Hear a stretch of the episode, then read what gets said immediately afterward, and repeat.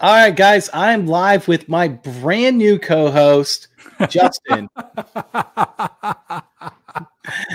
it seems that way, doesn't it? Because we've we've been like, I mean, we've been missing each other. It seems. Well, like. and what's funny is it's not like we took a break. We just we just been streaming and just we've just been missing is what's what's happened. So, um, yeah. but uh, it goes that way sometimes. You know, life is an unpredictable and complicated thing. So, um, what have you been into lately, Nick? I haven't. This is the first time you and I have spoken since the last time we were on the stream together. What? When was that? Yeah. Was that back in June? I have no idea. I don't keep track of time. I.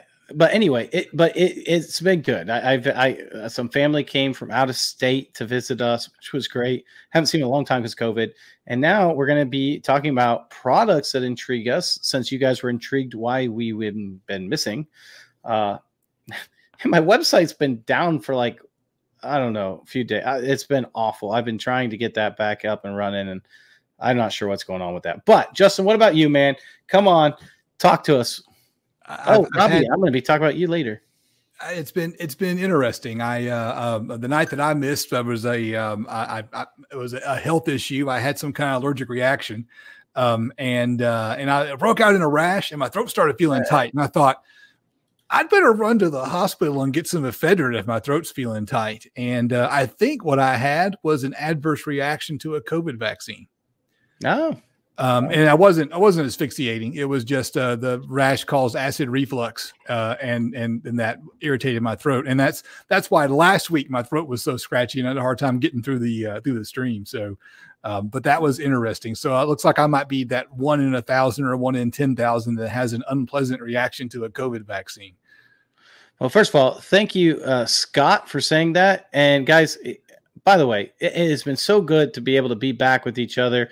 We're glad that Justin is healthy again, and the stream last week went really well. It was really cool, and it was really great to be able to see um, Blake on there, uh, Blake Brockhouse. That was really cool, and oh, there he is right there. Super fun to be on the show last week, and it was great having you. Thank you for doing that. I'm so glad that that uh, everything worked out. My my company showed up a a day early or a day earlier than I was expecting, at least.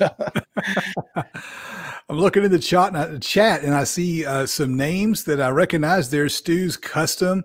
Uh, Stu's been sharing with me some pictures of the things he's been working on. He just finished a really nice like center console for those old big box Chevy cars uh, to hold like a double din touchscreen. And uh, and he does some really good work. And I see a name I've never seen before, the Car Truth Report, who waved hello at the group. I like that. I like that name. Um, so let's go ahead and get started talking. So we have throughout this time that we haven't been able, we, we really haven't been communicating a lot with each other, and we've come up with like some really cool things that we've been seeing that we haven't really got to share even with each other. So I think it's gonna be cool because we're gonna be talking about things that maybe each other doesn't know a lot about, and what something that I think you guys may not know a lot about as well. Now Justin was really excited about sharing one, so I said he could go first. So, Justin, you go first. Tell and, me what it is that you want to share. and share. the main thing is, you know, when, when Nick and I compared our notes and, and talked about ideas before the show, Nick said audio items that are really interesting or cool or intrigue us, and maybe not things we've tried before, maybe things we want to try out, things we've seen that we're like, hey, we got to have that.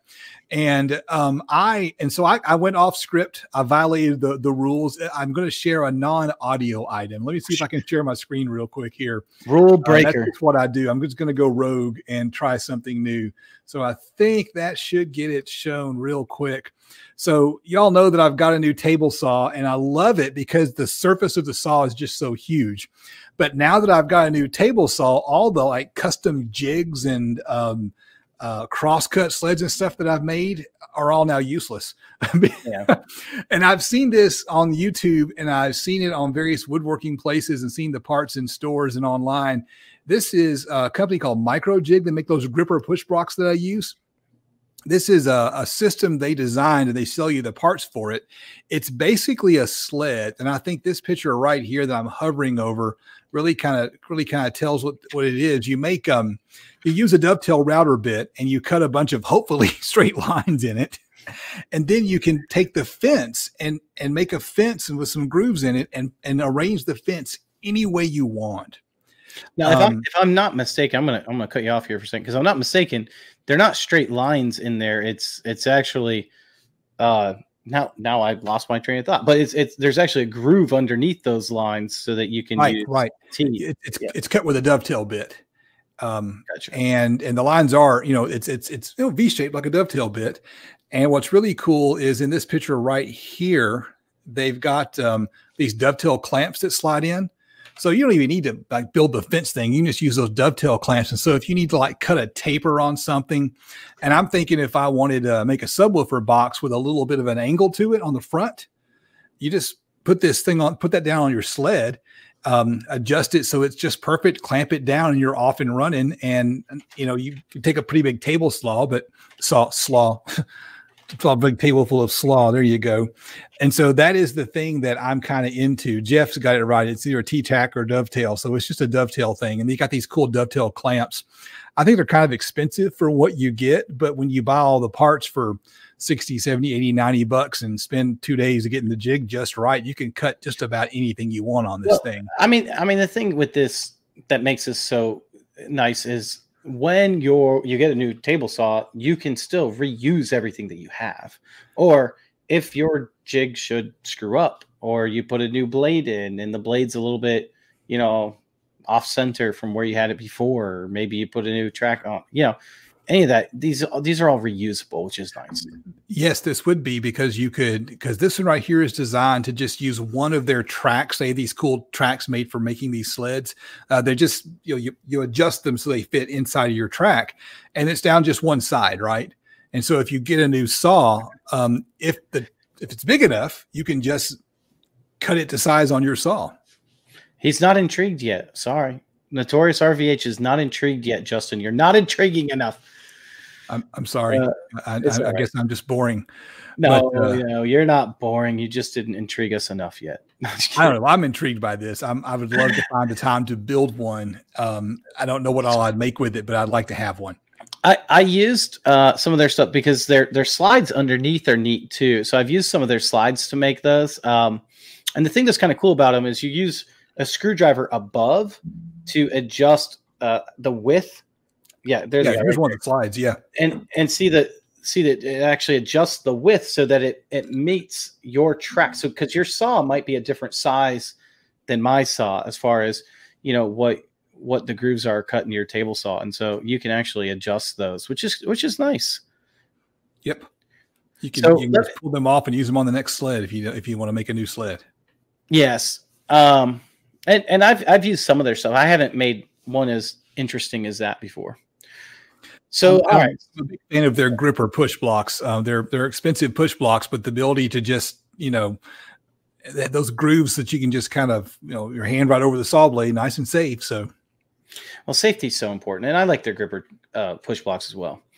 All right, so I'm going to bring you something that some of you guys may have seen this. It didn't get great reviews on Amazon. It's nothing that I have ever used before, so I want to admit that. But this really does intrigue me. I, I, I am actually. everyone says it sucks, but I want to try it. I didn't. I didn't say it sucks. I just said. All right, here it is. All right, you see this? The Toto AD3B. No, I haven't read the reviews. There's only 20 reviews, so it's pretty. oh, you've been But talking about this. Well, no, I haven't. I didn't know this existed, but here's what it is. All right, so I've wanted to use like a good head unit for a while, like a Sony or a Pioneer or something. But the problem with the Sony and the Pioneer that I always have is that they're not wireless Android Auto. They're all hardwired. And get wireless Android Auto. You're just going to pay about double for the damn thing. Oh, well, they're they're ridiculously overpriced, right? So I mean, you can pay for a Pioneer, but it's going to be a couple grand, you know, or maybe a grand or eight hundred dollars, where you can buy like the Toto version for two hundred. You know, so it's just tough to swallow. But this supposedly plugs into your wired CarPlay or uh, Android Auto stereo, and it converts the wired version to wireless. I've got to try that. I, I I don't have anything to try. Otherwise, I would try it because I mean it's so cheap, right? It's like, I mean, right now it's on sale for what, like forty I, well, no. So 40. my wife's got an Alpine in her in her uh, vehicle that um, does wired Android Auto, and yes. I just did an install in my teenager's car. I hope that I've got enough good footage to actually make make a damn video out of it because I've wasted four days of my life doing that install. Um, oh, it looks good too, and we oh I, I could I, am very happy. I, I, show, I showed Stu some of the pics of the amp rack that I made. Um, uh, but uh, but I, I'm I'm very intrigued because I've got something I can try it on. And what is that? Fifty bucks? Sixty bucks? Yeah, it's fit. It's fifty bucks plus five percent off. So let's just say forty seven fifty right now. So you know around that range. It's a little little cheaper than that because it's actually forty nine, but say forty seven. All right, you you've you've got me. I am intrigued. I've got to try that. And hey, do me a favor. Look over in the chat. Um, there's a comment from El Nufo. I'm probably pronouncing that terribly. Uh, hey, Toyd and Justin, finally caught you live. Greetings from Germany. Oh yeah, um, great to have you, man.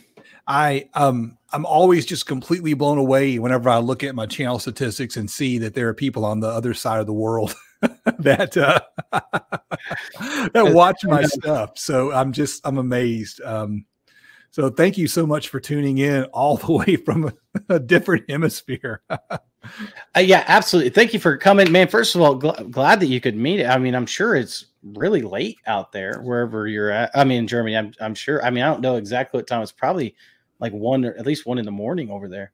But yeah, I I thought like this is the thing that I find intriguing is it's not expensive, right? Like for 50 bucks, you can, and that is actually the lowest price in 30 days. So, at least according to Amazon. And for know, 50 I, bucks, if it sucks, I've, I've pissed away more than 50 bucks on lots of things. and you can, and you can return it. I mean, Amazon's so good with returning things, you know, it's the reason why I like shopping them. So for me, no, Florida does not count as the other side of the world, but we're happy to have you, Brian. And Brian just finished some speakers. He shared them with me, did an awesome job on them. Um, actually did the, the Toyd and Cur- the one that I uh, did with Kirby Meets Audio. He actually just built those, so they looked really good.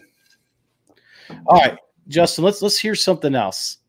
Okay, I've got another one. Let me see what else I had. I have to go back to my list. Um, I have another one, and this is something that um, I'm intrigued by, and it's something that when you first pointed out to me, I said, "Hey, I've seen it. I think it's mm-hmm. junk. And I don't like it. The more I think about it, the more I think maybe it might be something worth looking into. Um, I think this was on like a Kickstarter for a while, but mm-hmm. I think it's like now oh. up for real. There we go. We got it. You, you remember this thing, the Reekon?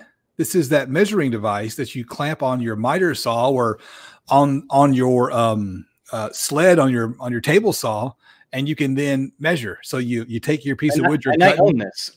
You've got one. Yeah, and this this does do millimeters and inches. So how how does it work? I mean, uh, I know how it works. I know how to use it. Does it work well? No. Oh. I mean, some people like it. I mean, obviously, got four and a half stars out of seven hundred people. It, it it's it's interesting. Um, here's the deal. Here's what you do when you first buy it. It should be set up from the factory, but may not be. Uh, some things to keep in mind if your wood or material is not completely flat, you're going over bumps or something, that's going to throw off your cut, right? So because mm. it's it's counting the travel. Basically, what that wheel does is that wheel goes around the wood. So if it's not planed completely flat, if it goes up or down, it's going to be off by a little bit of a fraction of an inch or whatever. But when so you first get it, a table that's a little bit uneven might might give me a bad measurement. It might. There's a lot of reasons why, but you'll you'll cut a piece off of it, and then you'll measure six feet from that piece that you cut, zero it out, and then you'll make another cut at that six foot section, and then zero it out again, and basically that will know it was six feet cut, and then it'll start measuring correctly. Uh, a couple things with mine. Uh, that little thing that goes up, uh, your um, so this this can declamp from your your saw anytime. But anytime you reclamp it onto your saw, obviously you have to reset it up, that, recalibrate it, right?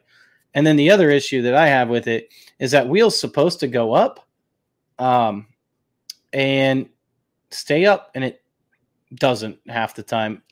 And so you have spot for like maybe one two by four underneath it, you know, but like if you need to cut like multiple two by fours at the same time, so there's just not enough space with your saw and things of that nature. I, it's just not my favorite one. For $150, I'd rather just use, I, I would rather use a tape measure. I'm sorry to hear that. I, I I thought that I would have a better. You give me a better report. You know the, the thing about this that I find interesting. Over a year too, so it's not like it's something that yeah. I just had for a while. Gotcha. It's not even on my table. Uh, it's not even on my saw anymore. I was looking at it. What I was thinking was that if you watch some woodworking channels, and I watch far too many of them as I try to figure out how to build things, a lot of these woodworkers will build these massive miter saw tables that take up a wall in their workshop, and they'll put in rulers. Oh yeah, stop blocks, and so like you know, set the stop block at the you know six inches on the ruler, or you know a foot or two feet or whatever. Run up to the stock block, um, and often running you can make you know accurate measurements and everything and it just looks like a pain in the rear end to put together and people will put them on their uh, table saw sleds and stuff and so I was kind of hoping that you would you would give me a better report on this and it would be worth buying. But at 150 bucks, it's a pass. So uh, for me, it is. Uh, there's a lot of people that like them. So uh, you know, if you want to try it out, try it out. Definitely. I mean, it's worth. The, for me, it's if you have somewhere, it, it's probably the cheapest way to get accurate cuts if you have flat stock and you can keep it on your miter saw at all times. Your miter saws not moving at all. So if you're a um, serious woodworker and you've been planing and jointing and everything's perfectly flat and you've got this perfect miter saw mm-hmm. table, this is ready to rock. Problem. Or if you're just like rough cutting two by fours and if you're off by an eighth of an inch, no one cares. Yeah, I like mean, in yeah. like in home construction, right? If you're if you're doing home construction, yeah, I mean, uh, it, it is nice because you can do it, you know, right to the thirty second of an inch, get it done, you know, do multiples of a time. If you have to do a ton at the same, this, you're, you're better at just putting a stop block out anyway. You, you'd want to measure and do a stop block, right? And that's what you'd really Pretty want. Much, yeah. All right. Well, well, that one was a dud. Sorry, y'all. Well, I don't know. It's a dud. I mean, I think for some people it'll work great. You know, just it didn't help for me. So, all right. So I'm going to mention one also that has to do with car audio because, or not car, well, it has to do with all audio. Oh, man, see, I feel like people are talking about this in the chat, so I'm going to just pop this one up. I'm going to skip yeah. ahead. Um, so let's let's let me just pull this up. All right, so this one is going to be. So, so I'm not used to Firefox. I, so it's kind of confusing me. I, I, just started using Firefox for this, and so it's taken me like a lot of time to like figure out how to do this on here, and I don't I don't like it. All right. All right, so let's go ahead and just start talking about. It. Are you guys familiar with uh, the new Dayton Epic series of drivers? Just I've seen them on your channel. Okay. So basically, what they've done. Up. Oh. so, uh, so what's going on, y'all? Is uh, Nick is having some trouble. Basically, he's identified as a browser problem. Anytime that he tries to share his screen, he ends up uh, it ends up dumping him out. And again, it is a is a browser problem. So while he's logging back in here in a second. So anyway, so uh, what they've done, yeah.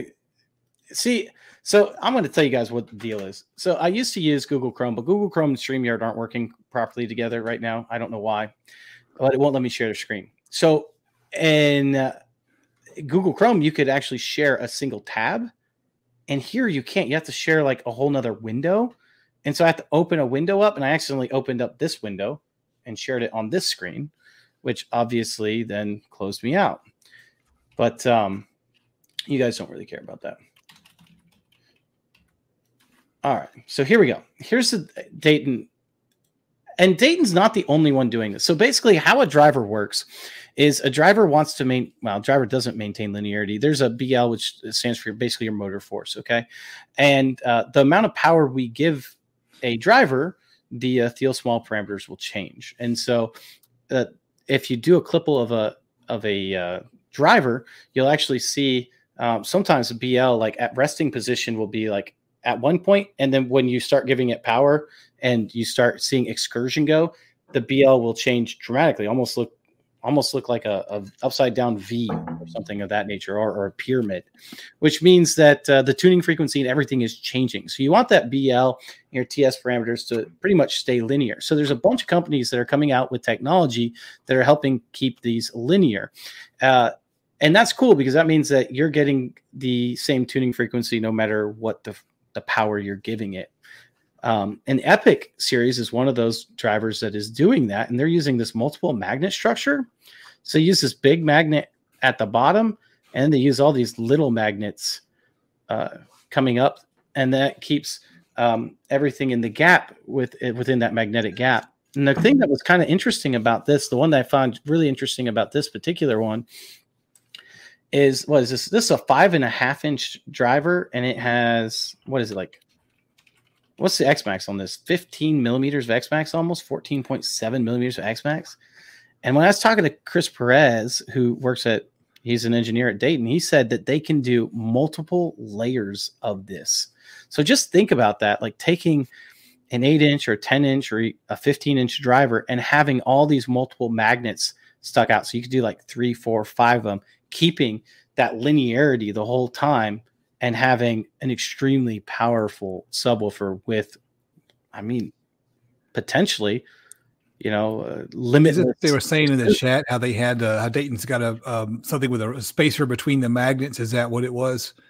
Who said that so, in the chat? It was um, the car truth report. Dayton has a driver where they space out the magnets into two rings, which would help out with that issue. Is that it? Yeah, I think that's okay. what he's referring to, which is why I was talking about this. Gotcha. Um, yeah, and it can help with venting as well. But the, the biggest thing is keeping that linearity. So there's a couple different ones that do this to help with linearity. Uh, one of them would be uh, like your underhung motor. Your underhung motor is pretty decent with linearity, although you'll you'll have uh, more or less X max on the in than the out. And then um, your other one is, is stuff like uh, well, I always forget the company, but there's all kinds of different companies. And yeah, you're right. You're going to run into thermal limits and things of that nature. But the point being is that this should be exciting because that, I mean, the possibilities with uh, technology like this is pretty cool. Um, and I'm pretty excited to see where they come with this. You know, in the spider and surround also help with linearity. Yes, there's a lot of so, things that help with linearity, but the but this uh these this magnet structure as well as some of the other ones because they're there have been companies, of course, that have focused on uh, the surround, which helps helps with the linearity. So it's yeah, it's a, it's, a, a it's a badass little driver, right? But it's also a hundred bucks, which well, is yeah. A pretty big hit for a five and a quarter. What's I mean, is it worth the nah, money? I don't think so. Oh, well, first of all, I'm not really necessarily talking about the Epic drivers as I am really talking about the technology that I find exciting. But yeah, I think I think this one's probably worth a hundred dollars. And the reason why I think this one's worth a hundred dollars, one is it maintains that linearity. So you know that you're getting, no matter what power you're giving it, you're getting basically the full 15 millimeters of X Max and still maintaining that linearity, which is awesome. Not only that, it's an extended range driver. Now they call it a subwoofer, but really you get down to like, uh, I don't know, I can't remember exactly 35 hertz or so, and then you go all the way up. So it's a W5, but it also goes in mid-range territory, so you can use this in a two-way system just fine. Uh, so and it main, and low distortion. Using this instead of the Tang Band and the dynamo. no, I wouldn't because I mean, what you could do though is you could use this instead. Of, I mean, you could use this and then cross over like a tweeter with it, and then you'd basically have the diners without the need of a, you know a three way basically. Gotcha. Okay, I'm intrigued. I find it intriguing. Yeah, and there are other drivers as well that do this. Uh, none of them use this particular, but there's all kinds of drivers now that are paying attention more to linearity, and I think that's really cool. I appreciate that. All right, uh, I got one for you right here. I've already got it up on the screen. Uh, I saw people talking about this in the chat, so I had to comment on it. You got it? Oh, sorry. Oh, there we go. That's That's disgusting. the stuff, y'all. That is the that is the Walmart brand uh, Diet Dr Pepper. So that's what you want right there. That's the good stuff. no, no, no. I kid. I kid. I kid. Um, so if you want to go ahead and pull that down, I'll I'll do one for real here. And while you're getting that up, Audio System Specialist said Purifi, and Purifi is another company that's doing it. And Pure Purifi and Cartesian are another co- companies that are doing it. And I got to tell you, like that's it. Purifi's doing it in a different way, but same thing. And that's what I'm loving seeing a lot of these drivers. I wish driver manufacturers as well would give us more of the Klippel test because I think that that could give us a better idea of how we want to utilize drivers. All right, this is something that I have been eyeballing for years and have been kind of wondering about the potential for this product. And there are a lot of other products like this. Uh, Tang Band has several drivers that kind of are the same concept. It's a uh, allegedly point source, allegedly full range um, uh, speaker. This is an eight inch. It's got a neo magnet. You can see it's got a copper phase plug. And if you look close, it's kind of hard to see in the pictures. There is a whizzer cone in there. You can Mhm. see it there a little better. So copper phase plug, whizzer cone, eight inch frame, allegedly a full range driver. And you and I have both used the three and a half inch version of this. And that one's pretty cool. It does a does a great job. What are your Well- thoughts on going for a full range driver like this, whether it's this or a Tang band or whatever the case may be, and building um, uh, building something with it? I- mean, it, it all depends on what you're trying to do, right? Uh, a lot of people like to put something like this in like a horn loaded speaker.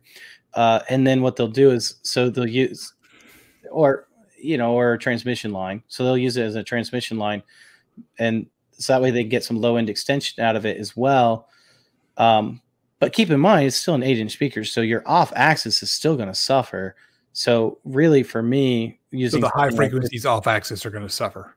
Correct. So for me, something like this would be great for like a single person listening area. I wouldn't want it for like a multi-seat area personally. here's what I'm thinking. Um, maybe the six inch version of this, the six and a half inch version, and the rear doors in a car audio build and a sound quality build uh, for rear fill. Because what you would do in that scenario is you would take most of the highs out. That rear fill probably doesn't need to go above five or three thousand hertz. It's just there to kind of you know add some ambiance to the sound. And so I think something like that might be kind of cool. Or maybe something like this in a big pod up on the dash where you you know bl- blocking so you can't see to drive and just have a big point source like this just on, on each corner of the dash aimed right at you Yeah. I, I mean, definitely in a car, you d- wh- what is the sensitivity of that? Because it says high sensitivity. Um now obviously the eight inch would be completely impractical on the dash in a car Well, uh, but we're looking at 95 96.5 db as the sensitivity interesting. So, I mean, yeah, I mean, it's, it's i think the six and a half inch version would be kind of cool for a point source driver up in the uh, up in the dashes of a car I, I'm intrigued. I, I'm not a huge fan of a, a single point source driver in that regards. Uh, obviously, uh, coaxial compression drivers that I haven't talked about. What one I do want to talk about today is one that I would be interested in, but definitely that eight inch in like a home audio single person listening. Yeah, I, I think I think the benefit you get from it is the looks more than anything else. Yeah, I, I want to just I just want to talk about this. Someone said, "Hey, man, I'm having issues with your website the last two weeks." No, guys, it is not you. There is something going on with the website, and I'm trying so desperately hard to fix that. I actually have other people working in the background trying to work on it, and and they can't. We can't figure it out right now. Uh, if they can't figure it out soon, I'm going to be just switching something up because you know I can't. I can't keep it. But I I do apologize. Uh, But thank Yeah, you. you can't have the website down it has to be up and running I know. All right. th- Now this is interesting because you gave that one. I want to show this. These are BMRs. Are you familiar with BMRs? Am I familiar with BMRs? You mean these? Yeah, these little they're they're not huge, right? They're not No, huge they're- drivers. They- but they're but they're thick, man. They're thick. They- They're chunky girls. yeah. So If you're into if you're into thick, you like this. oh, you have a BMR right there. Yeah. There it is. You can just barely get a half inch. the speaker cut out. Yeah, That's actually the one I clicked on. That's actually kind of funny. We did not we did not plan that. no, it was not planned. So BMR stands for balanced mode radiator. BMR is a technology that I think a lot of people need to be familiar with because BMRs have the potential to really change audio for a lot of people. Now, here's the deal. BMRs are actually already changing the landscape. Are you familiar with a company called Valve? Um, They made no. Half-Life or Oh, or, yes, Valve. The Yeah. the the um uh, they they do like a thing where you can buy video games online. Steam Steam, yes. is that the same So company? they- yeah, Valve Valve owns Steam or Steam owns Valve or something twisted like that. This is something that I just learned from Elliot, who was on here not too long ago, is that they just created their own um, VR headset and they were looking for speakers that could fill up without being on your ear. And they use BMR drivers in them, very high end uh, VR headset. And they're using these BMR drivers. So, why would they use these? BMRs are the first one that I would consider really a full range speaker. The problem with any type of full range speaker in general or any speaker in general, like the eight inch that we were talking about, is Yeah. the larger the speaker is, the off axis suffers big time. But a Right. BMR, depending on the size, can get you all the way up to 180 degrees off axis, almost the entire frequency range. Um, so the thing about this one that I remember very vividly, This one's 100 when- degrees, but when looking at the uh, the drivers and thinking about using them um because i built i used those back before i started my youtube channel i, I built some speakers with them and um there's this weird just like crash this dip in the middle of the frequency response maybe around two or three thousand hertz and and i'm not sure what to make of that but other than that they they sounded great and what Yeah, i did with them is i put them in some for the size of the speaker some huge skinny enclosures um, with a massive port right down the middle. And so I had two enclosures and two in each enclosure. And uh, I'm not seeing the big dip. The big dip is not there. There's a Well, dip there's- there, but it used to be bigger. Yeah, there's different ones. And so Gotcha. this is measured on axis, but when we take a look at the adjusted uh, power response, which is basically off axis and on axis, Mhm. you have a really nice even response. Now, some of that you can Yeah. mess with D- DSP if you want to or whatnot, but very, Oh. very good power response. Oh, I've And got that's that kinda- KB board and I've got four of these suckers. Yeah. I, these oh, why didn't I put that together before now? Now, the cool thing about these too is I think these would be really cool, like in a car, like a pillar beam. I also think the tweeter, really, you probably shouldn't use these past two, 300 hertz. Um, but, or at like a, for a sound bar, because this would be the perfect tweeter, right? Followed by some mids. This would be perfect because you're getting that wide off axis response that you don't normally, and they can be crossed over low enough that that horizontal MTM might work out well for you. So I bought these because I was thinking about putting something in my dash. I've got three and a half inch cutouts in my dash, and uh, ended up using something different. I, I forget what it was, but I've I've tried so many speakers I forget them all. And so I bought these just because I wanted to play around with them, with the idea of maybe they'd be a good candidate for a dash speaker. And so now I'm thinking I need to rebuild my system and just drop these in the dash because this might be a, a better solution than what I've got. There, there is And a there- disadvantage to these, and that's the sensitivity. Typically, the sensitivity on these are very, very low. Mm. But in a car or a sound bar, that's not a problem. And these this might be this might be what I need to do for the pod idea instead of doing the uh, point source driver. Point source driver. I can't talk tonight, guys. Um, it's uh, you know, make a pod, stick these up on the dash. That might be the way to go. And they have all different sizes. They don't have anything bigger than three and a half. Supposedly, they're coming out with some newer models later this How year. How did the smaller ones look as far as their response function? Because they have two and a halves. They have square shapes. Is that right?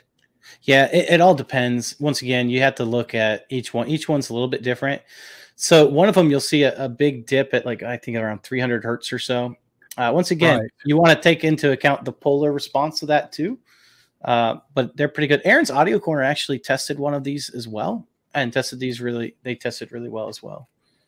Let me see if I can find um, just a random picture of this thing real quick. Um, maybe it's under here.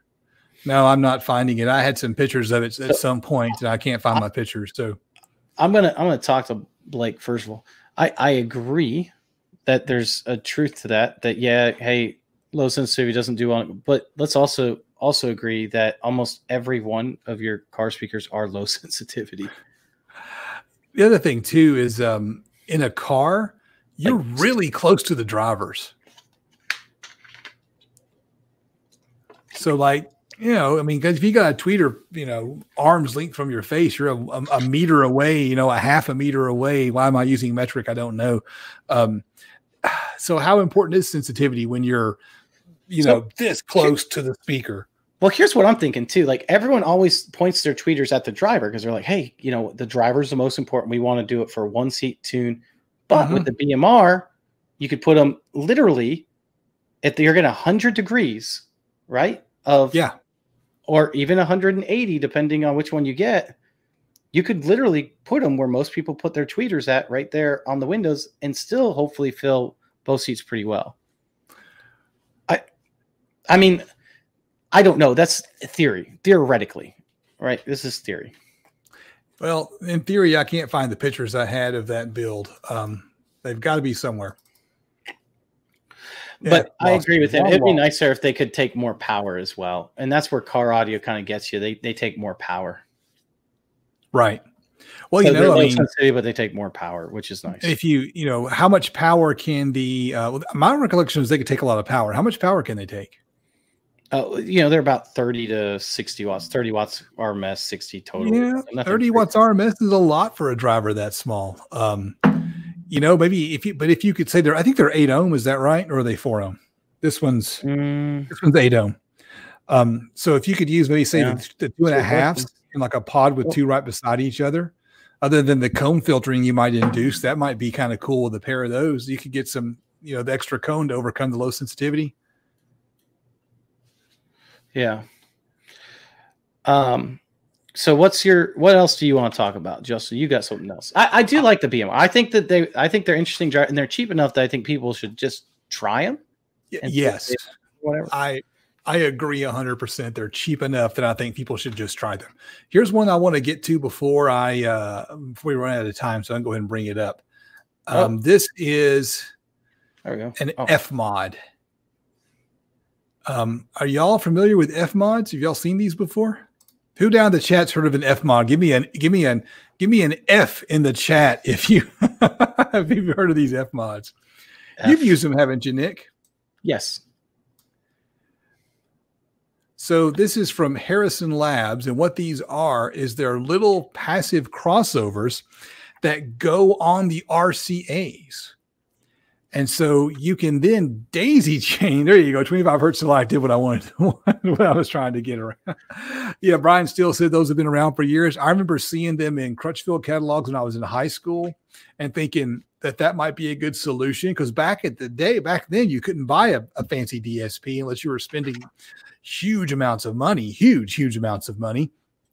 Um, you know, there were pro audio signal processors available, and you would buy these very big, expensive, you know, multi-channel crossovers, and even ones that were just simple two or three way crossovers were a fortune.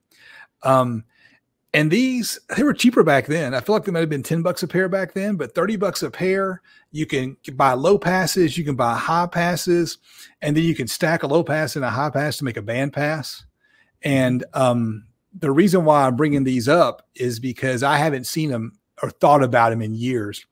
And someone uh, clicked on an affiliate link for something else and then went into Amazon and bought a pair of these.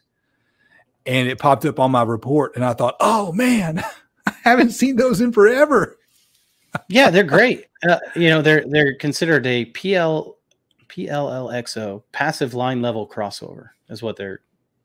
They basically take the signal and Right. You know I think they're you know Brian said they're six decibels aren't they? I think they're twelve though. I, I believe they're twelve. I twelve. think it says it on the product description. I always thought that it was, I always thought they were 12 decibel per octave. Yeah, it says, it says on the box they're 12 Oh. decibel per octave. no, it says twenty four. Oh wait, where? Oh yeah, twelve decibel per octave. Yeah, there you go. You could stack two together to make 24. 24 at first. I was like, wait, it's 24? Wait, couldn't No, you stack two together to make 24? No, I don't think so.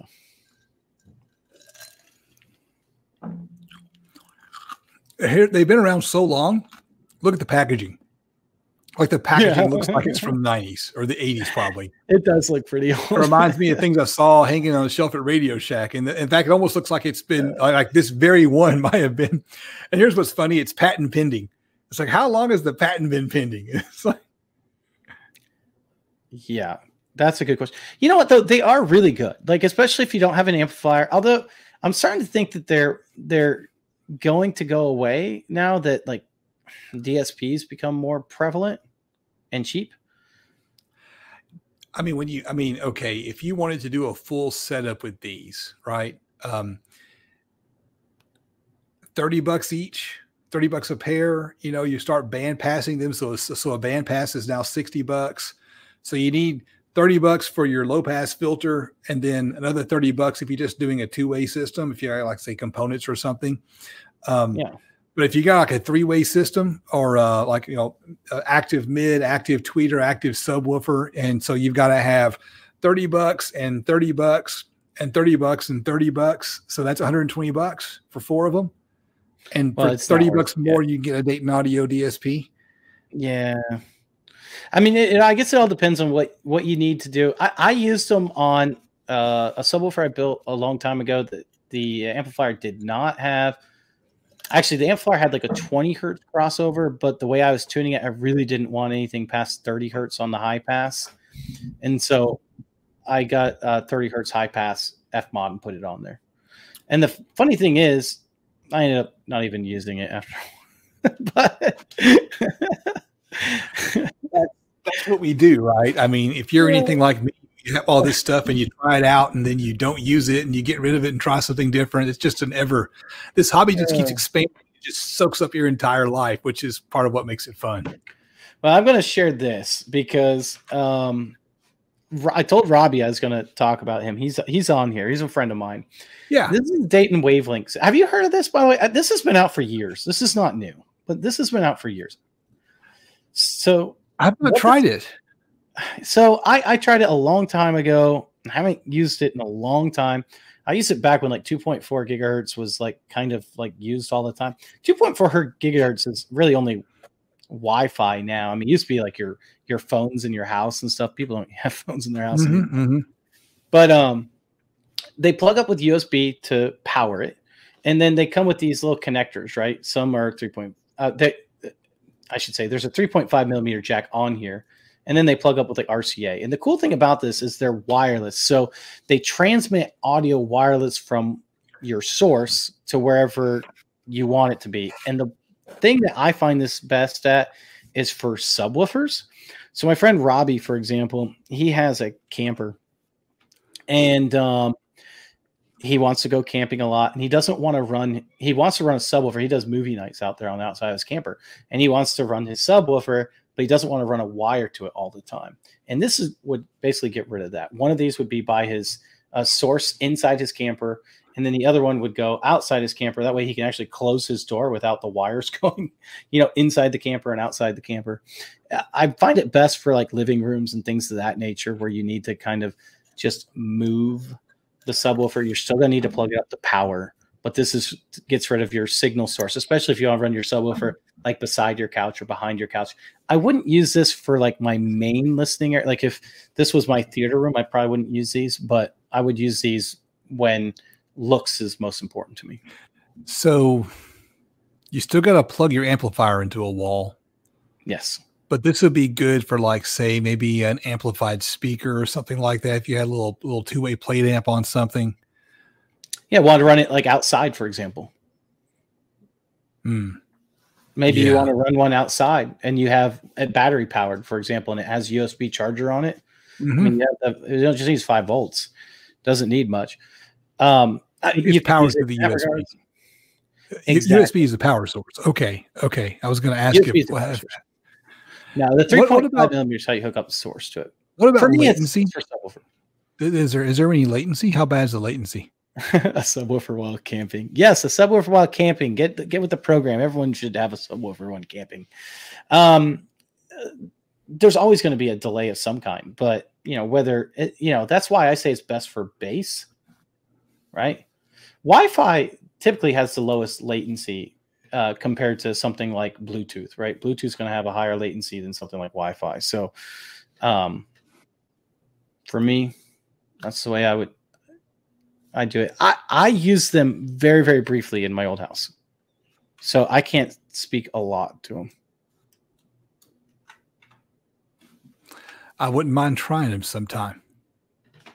I need to convince Parts Express to send me some of that stuff. So here is the yeah. next thing on my list. Um, I've been thinking about um, upgrading two things. One, I really need to. Um, thank, thank you, sweetheart. My wife just brought me a treat. Cheers, gentlemen. Oh, thank you, sweetheart. Oh, your wife just brought me a drink too. Thank you. um, Just I'm, I'm, looking to upgrade um, both my truck because I would like to be able to run a bigger system in my truck. Mostly because you know I don't need a big system in my truck. I'm um, sorry, that's just funny. Yes, uh, you know, I, I single, actually am interested in these as well. A single twelve is all I need, but for testing for my viewers, uh, so that my viewers can see things that maybe they can't try out. Um, I need them. So Mullen says that he has three of them. I feel like I, I feel like I missed out because I feel like I forget who it was. I think it may have been Sparked Innovations had like some some B stock of these that were like really cheap for these things. They're like four hundred bucks. Um, and so Mullen, I need you and I need to chat sometime. Maybe we need to have you on the show sometime, and you can explain to me how yeah. to set up batteries and alternators. Um, because I, I, I feel like I'm out, I feel like I'm out of my zone whenever I'm doing this stuff. And I'd love to have a couple of these on my test bench because my test bench runs out of steam at about 900 watts, which means I can't test amplifiers more than 900 watts. And what, what the hell's the entertainment in that? Um, and I'm trying to figure out if I'm better off going with the ultra cap or if I'm better off going with with lithium and they're they seem to be priced i don't know i don't understand lithium technology very much i feel so stupid when i'm looking at lithium batteries and i seem to have no idea what i'm looking at so anyone can can help me with my ignorance i would appreciate it nope Nope. Chat says nothing. No, no one. No one's like, no. We just want you to be ignorant, Justin. We're gonna leave. So these capacitors uh, help build up so that you uh, don't have a loss in bass performance. Correct. So so this right here is a little different. Um, the old school, um, they look like a giant beer can capacitors that people used to use. Some people still use. They don't do a damn thing. They're just they're just not enough capacitance in those things um, to really do anything. So Blake says lithium has more bang for the buck, and I like I like bang for the buck. Um, but these are ultra caps, and so they have more capacitance. And I see YouTube videos where people use these as like starting batteries and they're marketed to like say uh, heavy duty trucks where you basically take one of your big heavy batteries out and save weight and then pop one of those in so you take half your battery bank in your heavy duty like you know your big rig and replace it with these caps and they you know big bolt of energy fire the truck up kind of thing. Nice. You go ahead and hit links up on the put put put put, uh, put some stuff up on the screen when people are talking about it because um don't store as much power or discharge faster, which means they probably charge faster too. And Mullen said these were originally intended for RVs and camping. I feel like what I've heard, the lithium is the way to go. Scott would probably be the one I'd talk to about them. So Stu's custom. Scott uh, Scott Dilbeck. Yeah, is he here? I've never heard of it. Uh, he was, but I think he left. You know what? He's busy guy. Um, 25 Hertz to Life is asking a question. Uh, what do you think about Belva's BT deck, their Bluetooth deck? Yeah, I put it uh, up. Uh, I, am not sure what that is. So I, I know what that is. Uh, I was looking at the Sonic Electronix website the other day, and Belva is one of Sonic Electronix house brands, and it's kind of like their less good house brand. I, they, they sent me some speakers from their Belva speakers a couple of months ago to test out, and uh, they were just fine. They were just inexpensive speakers. The it was an amplified system, and the amp on that system was really a really dirty amplifier. Um, and they have got a lineup of just dirt cheap head units. Um, and you can go to the Sonic Electronix website and give that a try. Here's what I would tell you: if you're going to buy a dirt cheap one, and it's my opinion, buy a Linux based one. Just buy a Linux based one, one that'll do Android Auto, Apple CarPlay. You usually don't have many issues with them. They're usually fairly reliable. I wouldn't go with an Android if it's dirt cheap. Okay, because you're gonna have issues with it most of the time. But Linux doesn't take much to run, so you can run it cheap. and so it doesn't have to cost that much. So for me, if I'm looking at those, I would I'd be looking at you know a Linux based. And if they sell Linux based ones, I would definitely be interested in trying it out. So uh, there's some really great comments here, and um, uh, 25 Hertz to Life says NVX is their better brand, and uh, more on that later. Uh, Juan says BMR speaker thumbnail based. yes, I think so. And uh, Mullen says you can't use too much. You can you can't use too much capacitance on lithium. It'll just take a. So basically, if I use a lithium and ultra cap, the cap's just going to suck the battery power down. Is that what you're saying? Basically, it's saying as far as soon as you put it in, it's going to suck it back out. Oh, the lithium will suck it back out of the capacitor. You can't use too much capacitance on lithium because it'll take. Yeah, I guess yes, that's exactly what he said. Yes. Okay. Again, I I I feel really ignorant when it comes to this stuff, and I need to I need to get educated on it. All right, I'm going to mention something that a lot of people may not care about, but I'm going to mention it anyway because it's something that I found really interesting. This is a new company that just started. And there's a reason why I'm mentioning this company. There's a bunch of companies that do this, but this is the only company that I know of that does it right, in my opinion. All right. So this is a company called uh, Enjoy Movies Your Way. Have you ever heard of this company? No, but you're really into the movie, so I want to hear what you think. So basically, what Enjoy Movies Your Way does is it allows you to filter movies in a preference for your preference of watching. So you know, if you want to watch like say a Marvel movie with your kids, but you don't want it to have cursing on it, you can shut off all the cursing. If you oh. don't want nudity in it, you can shut off all the nudity, whatever. And it and it allows you to pick the type of cursing you like. So if you know if you're a religious person, you could cut out like God's name in vain. Uh, if you just want like major curse words, you can cut that out. If you want bullying gone, you can cut bullying out all kinds of different things. Whatever. Okay. Okay. So here's the question everyone wants to know the answer to, man. And and just I'm, I'm, i apologize for the crude question. Can it do the opposite? Can it? Can you take a movie and just cut out the non-nude scenes and the non-cursing? no, you cannot. um, but that would that would really be enjoying movies your way, I guess. But uh, th- this is more for family-friendly movies, so that'd be the opposite. Uh, some movies it will like it'll do pretty much what it does. It links to your account, so it links to like Netflix, HBO Max, um, you know, all these other Amazon Prime, uh, all these different apps. And what's kind of cool about it, and the thing that I like about it, is it maintains your surround sound capabilities because most of these that filter these out make you make you replay it in stereo. They get rid of it and replay it in stereo.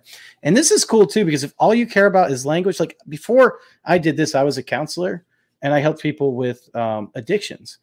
And so a lot of my guys couldn't watch things with like smoking or drugs in it. They didn't want to watch it or whatever for their own benefit. You can actually cut those scenes out too. So it's kind of cool. I, I feel really, really bad about having a little bit of bourbon. this guy said uh, the, the product sounds terrible. Actually, the product's really good, and it's great if you have kids. I have kids; it's fantastic for me. Or if you have a reason to not watch those things, you know. You know, and my kids are a little bit older. Um, but um, I mean, I, I, I, when they were younger, I took a very active role in trying my best to filter out um, any anything that I could. Um, um, the, the, the, there was a, uh, the, the joke around our house was there was a, a Black Eyed Peas song and somewhere in the song, the Black Eyed Peas would start singing "Damn," and whenever that part would come out, I'd start yelling out "Ham." And so the kids thought that the, the, the song was "Ham" for. so they were older. They were like, "Wait a second, that doesn't say ham."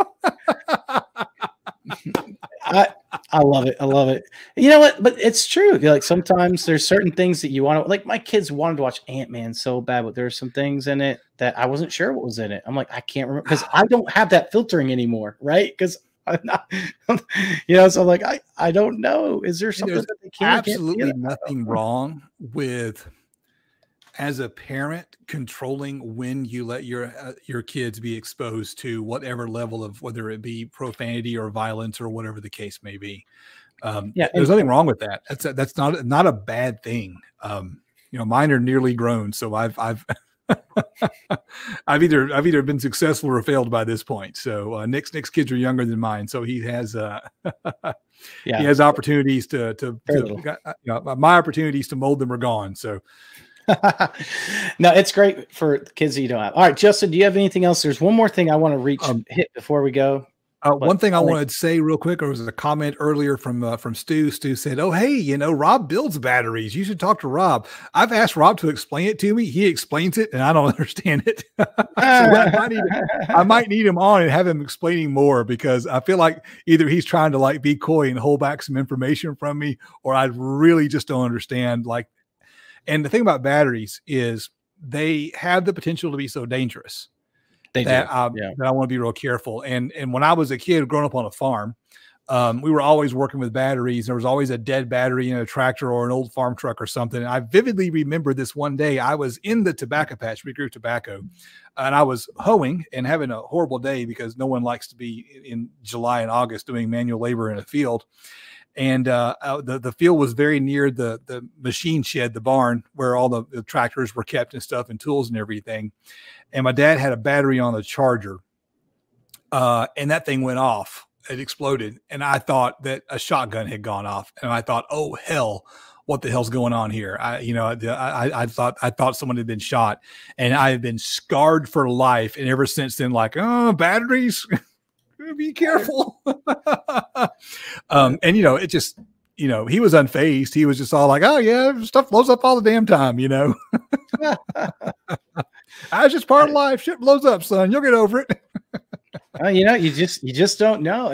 You don't know until you know. And when it comes to when it comes to cursing, what my dad taught me, a very important lesson. Um, he didn't ever tell me this, but he taught me this by the way he behaved. Uh, it's absolutely wrong. Don't ever do it in front of mom. Because when mom wasn't around, oh hell. oh man, hopefully they're not listening to you right now. Uh, you know, um, they, they don't know how to use YouTube, so but it's, uh, it led to a valuable skill because I have a thing I call church mouth, which what I, what that means is when I'm at when I'm at church, nothing foul comes out of my mouth. I'm on the phone with my brother. Oh man, the two of us sound like we're, we're terrible. oh geez. All right. Well, let me talk about one more thing that I think is um that was a tangent. What, Sorry. No, you're fine. One, one more that I think a lot of people are getting into that I like. It's kind of a trend. Um, and that's this large subwoofers, oh, and in particular, large PA subwoofers, professional audio subwoofers. Uh, they're high sensitivity. And here's the reason why. So typically, professional audio subwoofers, you, you, we talk about Hofmann's Law, right? So Hofmann's mm-hmm. Law, you get two of the three things that you want, right? Three things you want you want high sensitivity, means they don't need much power. You want low tuning, and you want a small box. You can usually only get two of those. And PA drivers are typically highly sensitive, which means you're getting a really large box. And that's true. However, with these larger professional subwoofers, like these 21 inchers, a lot of them can be in a sealed box to 40 or 30 hertz. And like an F3 of 40 or 30 hertz. And depending on your room size, that's where your room starts to take over. Mm-hmm. So they end up mm-hmm. working out extremely well. And you're starting to see like a lot of guys in home theater using these 21 inchers. Some of them are still using ported, but you really most a lot of them you don't even have to. If you can get it down to 40 or 30 hertz and you're in like a decent like a medium sized room or something, you can you can take let a lot of the room uh, take over.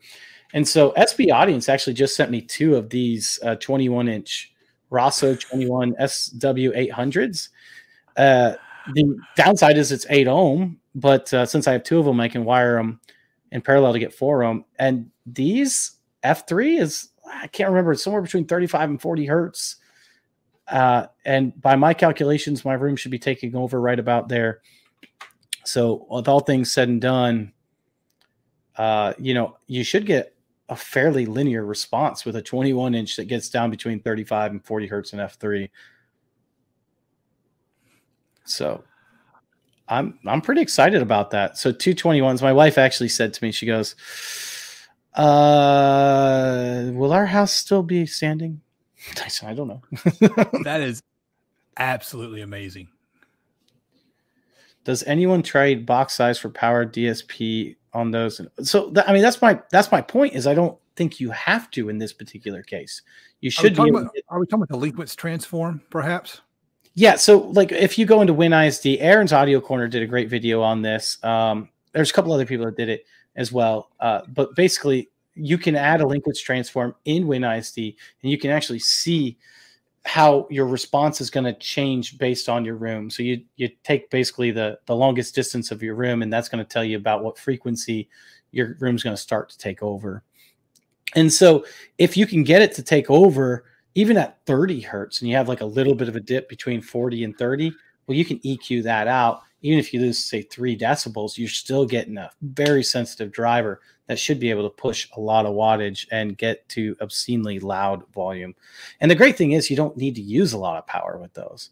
Uh, I think like this one is 800 watts, so 1600 total watts. Yeah, that's that's absolutely sick. Yeah.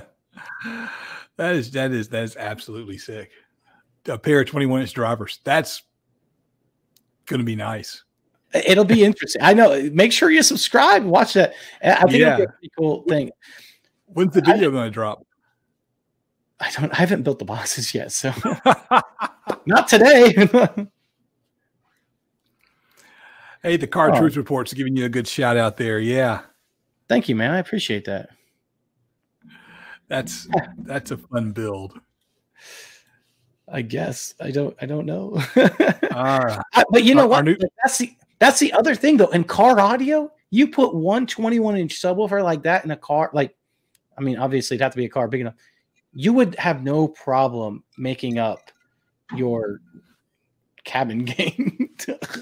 I have no idea what volumes you could get to, but I would be interested to see someone take like two 21 inchers and just mash them in a vehicle and see what they get out of that. I'd be well, very. The idea is down in the chat to do an isobaric in a fourth order. So, like, I mean, a pair of twenty-one oh, yeah. inches in a fourth order enclosure would. uh I mean, that cuts the cat that cuts the uh, cap cabinet size in half. So you're you're off and running. Well, like mine are like only going to be six cubic feet, so that could be like three cubic feet for two 21 inch subwoofers. Ooh, that'd be oh. a small box for two 21 inch subwoofers. That would be that would be insane. That would be very interesting. I, I, I want to see someone do it. I'm not going to do it, but I, I want to see someone do it. Uh, that would be insane. If you can talk them into sending me a pair, I'll do it. well, you know, you know what the other thing is you could do with these, which you know, I, I was talking to um, the guy who sent them to me, and the other thing that we talked about doing is, uh, have you ever done dual opposed subwoofers? Dual opposed subwoofers. So subwoofers face each other. No, well, they're facing the opposite sides of the box, right? Okay, so okay. One sub's facing this way, one sub's facing this way. They're wired the same way, so they're going in and out.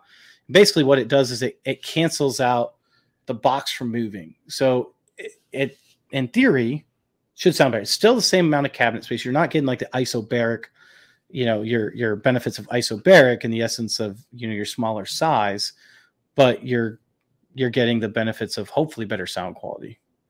Okay. The the only reason that, the only reason why I don't, the only reason why I don't like dual oppose is because I still like I like them facing me. I like them. I do. I like yeah. I like to feel the air moving. You know, I, that's me. Right in front of me. Just I want I want my pants flapping. I don't want to. So is that is that the big thing you have coming up on your channel, or do you have something else you want to announce coming up on your channel? I, I have the epic build coming out within the next probably week, week or week, maybe two, but All that right. that'll be out soon. I'm trying to make the finish somewhat nice on this one. I, it doesn't matter how nice it's going to be. Someone will complain about it. Yeah, yeah. what are you going to do? So the epic build will come out coming up on yours. So um, I've already dropped this video. My patrons have already seen it, and uh, and I've got a big big announcement. I, I picked up a, a, sponsor for my channel, and that sponsor is what was mentioned earlier in the in the live stream, NVX, which is the house oh. brand for Sonic Electronix, uh, NVX. And so NVX has uh, has asked me to um, review six products, six videos over six months, um, and uh, we'll see how that goes. We've already sent the first couple out, and the very first video is up on access for my patrons, and it is this little device right here. This is their um, bass restoration processor. So this is their um, version of a device made by a company in the Pacific Northwest that's very famous for, for patenting this device back in the 80s. Nice. Uh, so this is one of those things that um, the device actually uses some some filters to observe um, bass frequencies, you know, 100 hertz, 80 hertz, that kind of stuff, and then adds on it a, uh, a harmonic frequency about uh, an octave below that in order to add bass into a music that may have gotten removed through whatever means necessary, or perhaps music that didn't have a lot of bass, it'll add some extra in. And uh, what I did, uh, Deviant, is I actually hooked it up to my DIY RTA so you can see on screen exactly what it does. Uh, and I don't know how to be more honest than to show exactly what a thing does. And you get to make the decision of whether that's the thing you want it to do. Um, so uh, they given me a, a coupon code. And so if you ever want to buy something from nvx.com, I think it only works on the NVX website, not on Sonic Electronix. The code is DIY Audio 15. Oh, DIY. I think it's, how much I is think it? it's fifteen percent off. Which that would make sense. Yeah, I, I've had at least one patron bought something from him and used the discount code. So you know, I love it when someone will give me a discount code because I can actually do something for you and save you some money. So Yeah, see, I won't buy anything unless it's at least 150% off. that'd be nice. Wouldn't it? Yeah, yeah, Scott Bowie. This is um so this is more in line with the epicenter as opposed to the LC2i. They have a different device that's more like the LC2i. Um, the epicenter does the whole ad bass that wasn't there by observing and then doing an octave below, and the uh, the LC2i is the one that's designed to combat a, a factory system that won't let you turn the bass up. Is the way to think about it. So. That's pretty cool. I like NVX. I believe uh, it was at Parts Express's little um, get together, Midwest Audio Fest that they did, that a guy made his own little like it was kind of like a pull behind cart, and it had it had I believe NVX speakers on them, four six and a half components on it. That thing sounded really good. I was really impressed. I So and, and at that point in time, I don't believe I'd heard of NVX. I believe So that was you- the first time I heard them and heard of them for that matter. if you roll back in time about four years ago, um, the NVX X series was the series component speakers were SB Acoustics drivers. Nice. So the their their mid range for a while was an actual SB 17 and the tweeter that went with it. So they had a component set that used the tweeter and then SB 17 from SB Acoustics. Okay. I'm going to answer this. What would you, your recommendation for upgrading a car audio system without replacing the head unit speakers? Get a DSP if you can. I mean, if you can fit a DSP between those, which obviously it would depend on what your head unit is. If it has, you know, RCA outs, obviously. It's going to really depend on the head unit. Um, and so the head unit, um, the the car you have, right? Because some some car head units are very simple things. A simple line out converter is all you need. Sometimes you need three, four, five hundred dollars worth of integration equipment in order to pull it off. Ryan Steele's got the right one. Replace the car. I mean, that, it's true. I mean, if you're not replacing anything, like you're almost stuck. Like there's not much you can do. Do you know? There's there are like the uh, well, now I can't think of the name of the product, but the product that you can get to basically wire into your uh, rear speakers to add like a subwoofer or something like that. You can do something like that, but there's not a lot that you can do without. Yeah. Uh, And it's it's going to depend on the car. I mean, it's it's it's too, it's so car specific that you can't really give advice on that. Um, Someone had asked me this a long time ago. I wonder, th- I wonder, three-way system, subwoofer for bass, full range for mids, and tweeter. Hmm, with a cape. Thoughts? Sounds like the Dynas. so the KABD boards can be um, I forget what word the Parts Express used, but you can, you can daisy chain them together. So you can buy two of the KABD boards and have one DSP program on both of them, and you could bridge two channels on each board for the for the for the for the woofer for the sub, and then you got a channel for the tweet and a channel for the mid, or you can just do tweeter mid mid bass subwoofer. I mean, there's those those boards are are you can do so much with them. yeah, and I mean, if I was going to do a sub, I mean, obviously a three-way system all depends on the size you want to use, right? Like, because if we're talking about like a budget sub, then something like the GRS is a nice budget sub. You know, we we don't mind that. There's all kinds of even car audio budget subs you could use. Um, obviously, if you want something nicer, I, I like you know, the W5 is a nice small one if you want something The Tang small. band, yeah. Band, yeah, full range driver. Even the BMRs we were talking about would be a really nice setup. And then tweeter. Oh man, there's so many good tweeters. Once again, but if I'm doing a three way, I'm going with a probably a three quarter inch tweeter so that I could get a little bit better uh, off axis. So um, Stu Stu earlier said something. Um, it amazes me how many car audio products, especially from a certain company, use technology from musical instruments. Uh, exactly right. Um, uh, if you look at the um, patent for the original audio control epicenter, the first name on the patent is Mackie. Are y'all familiar with Mackie? Yeah, of course. Right, that Pro Audio brand. Yeah, I don't know if it's the same people, but how many people are named Mackie for goodness sakes? Yeah, yeah, yeah, yeah. yeah. Seriously. Well, Well- Brian Rollerson has to take off, and so that's our clue because we've been at it for a minute, an hour, and ten minutes now. So if Brian's leaving, we probably need to wrap it up. Nick, what do you think? I think so. And then I was also going to say uh, one last thing. If you guys want to, I'd go check out Zarbo Audio Projects. He's 51 subscribers away from getting a thousand.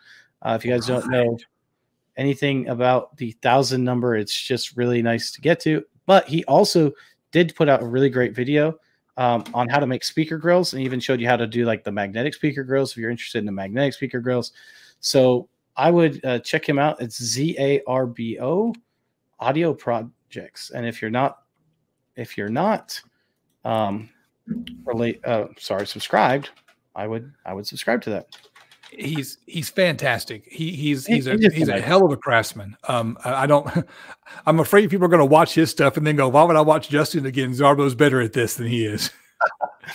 he he's got he does have like that bob ross type feel to him He does. it's it's He does. it's very nice it's very nice and soothing and soothing. Yeah, yeah, I enjoy his stuff. It, it just he makes it, it- oh his stuff looks great. I wish my stuff I wish my stuff looked that good when I was finished with it. All right guys. Well you guys take care. We are out and we will oh thank you.